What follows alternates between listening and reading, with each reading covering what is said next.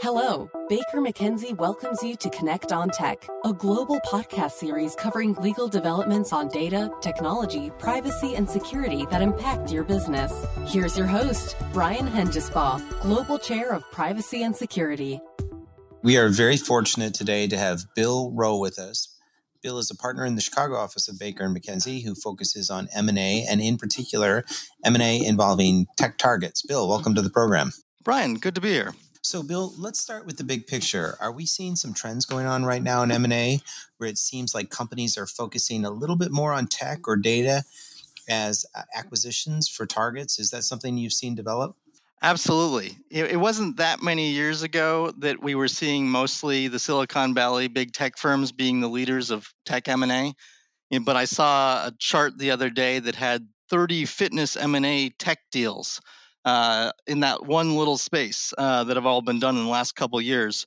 That's not abnormal for other industries like fintech, med tech. You know, there's even beyond you know retail tech. There, this has become a little bit of the next wave of how people are thinking about growth. Very true. Okay. Do you see anything particular with next generation intellectual property assets? And how do these really affect the types of M&A transactions that are being pursued? So I think in terms of the actual uh, deals, we're seeing a lot more early stage venture deals from people who in the past might not have really ever been acquiring an early stage venture company. If you, for example, want an AI company to acquire an AI company, uh, you're often looking in uh, Silicon Valley or one of the other tech hubs, and those aren't typically 120 person, 500 person companies. They're you know group of startup um, employees, and that means you're looking at transactions prior to revenue or about the time of uh, establishing revenue. So it's much more of a people deal that we're seeing. Those are the kind of transactions people are looking at these days. Is you know getting the team involved. Some people call it even an acquihire to help generate the next generation IP that's going to be necessary for the company's next phase.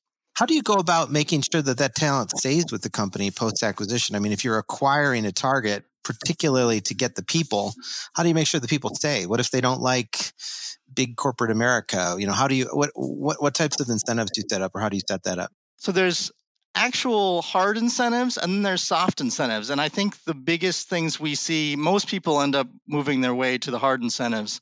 Uh, for example, many of these transactions involve earnouts, uh, such that the valuation is partly tied to uh, performance of the product you're buying. Oftentimes, there's also signing bonuses or employment agreements with compensation included. But then we see the successful buyers really thinking about culture. Um, we see the successful buyers looking at messaging in terms of how they message changes with the business, how they message awards. And that culture process, I think, can start as early as the way you negotiate a deal. And that can help keep the people who are on the other side of that deal, who are also going to be your employees, who are the founders, really invested in your future as a combined company. No, that's terrific. And then, what about um, other types of issues? So, what I'm seeing is I'm seeing, uh, you know, a traditional brick and mortar company, a large enterprise, suddenly now looking at acquiring a tech target, or you know, uh, looking for people, as you say, highly skilled people, or looking for data, uh, or looking for technology. Um, can that be uncomfortable for the company? I mean, is that getting them into issues they don't normally deal with, or, or at a level of detail they don't normally deal with? You know, we're seeing people rapidly adjust to the different kinds of IP, but just broadly, you know, it wasn't that long ago that the only thing we ever spent much time talking about was the registered IP. Did you own the trademark? Do you own a patent? Um, you know, in the AI space and many of the new spaces, um, you're not so much thinking about right to exclude people you're thinking about whether you have a right to use the ip that is in process. So whether you have generated enough of the software so you can continue to use it without infringing someone else's patents or someone else's ip and i think that change from patentability to the concept that know-how in the minds of a couple people or the combined software or even the data uh, itself and the right to use the data are the key assets and changing your diligence process so that you have a lot more of your resources focused on those key assets than you might for example real estate uh, leases on a technology company Very nice. Okay. And then what about um, the potential for fines? Uh, you and I were talking right before, and you know, my area is privacy security, and what we always focus on is, for example, GDPR assesses a privacy fine. Typically, the max runs to 4% of annual worldwide turnover. So, if I'm a small company dealing in the digital space and I've got data or some technology, I don't really have a ton of exposure because actually my annual turnover is not that huge in the grand scheme of things.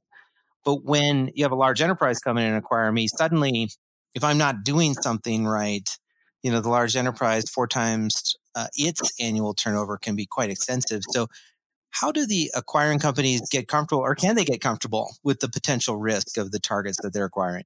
Well, the particular fine you mentioned, I think, is still getting a little bit adjusted to by the larger companies because for a very large company, that fine number can be almost unmanageable. But you know, it wasn't that long ago. I was looking back through in, in 2006 through 2009, we started to see in the realm of Foreign Corrupt Practices Act uh, some really large compliance fines uh, that related to different conduct and bribery in different countries. And in the beginning, there was a sense that these were unmanageable. But as you work through transactions, I think we're seeing people adjust a compliance culture diligence to now more areas.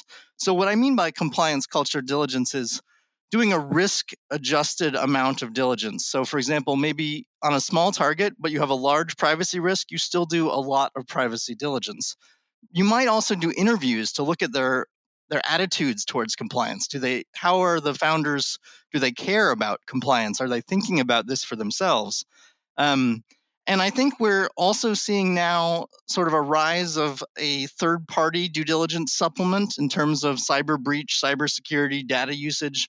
In addition to legal, we're seeing some people look at this in terms of audit uh, and actually going back through the data transactions or going back through um, the the different kinds of you know, like black duck for IP in terms of people actually kicking the tires on all the individual rights. Very nice. Okay, great, great, uh, great suggestions there.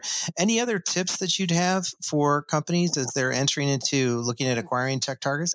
Yeah, I think um, the biggest one that's unusual, I think, is uh, many of these companies are startups, and what that means is that they have very limited or very defined cash resources. So the transactions are faster in some ways than many others um, because for many startups or tech startups, an acquisition is an alternative to financing. So if, it, if a deal doesn't go through in a certain amount of time until cash is no longer available, they'll be looking at financing as an alternative. And so I think being nimble is one of the the best take homes. Um, and then being a little creative. I'm seeing, you know, these days in California, for example, non competes aren't uh, don't aren't very enforceable in some areas. And the same is true for the traditional MAE out, uh, which is material adverse effect. I, I think people need to think about what they're trying to get out of the deal and make sure that they have sort of creative protections. For example, you know, are, are all the employees on board at closing, or uh, do you have ownership of the software or data that you really need for the future?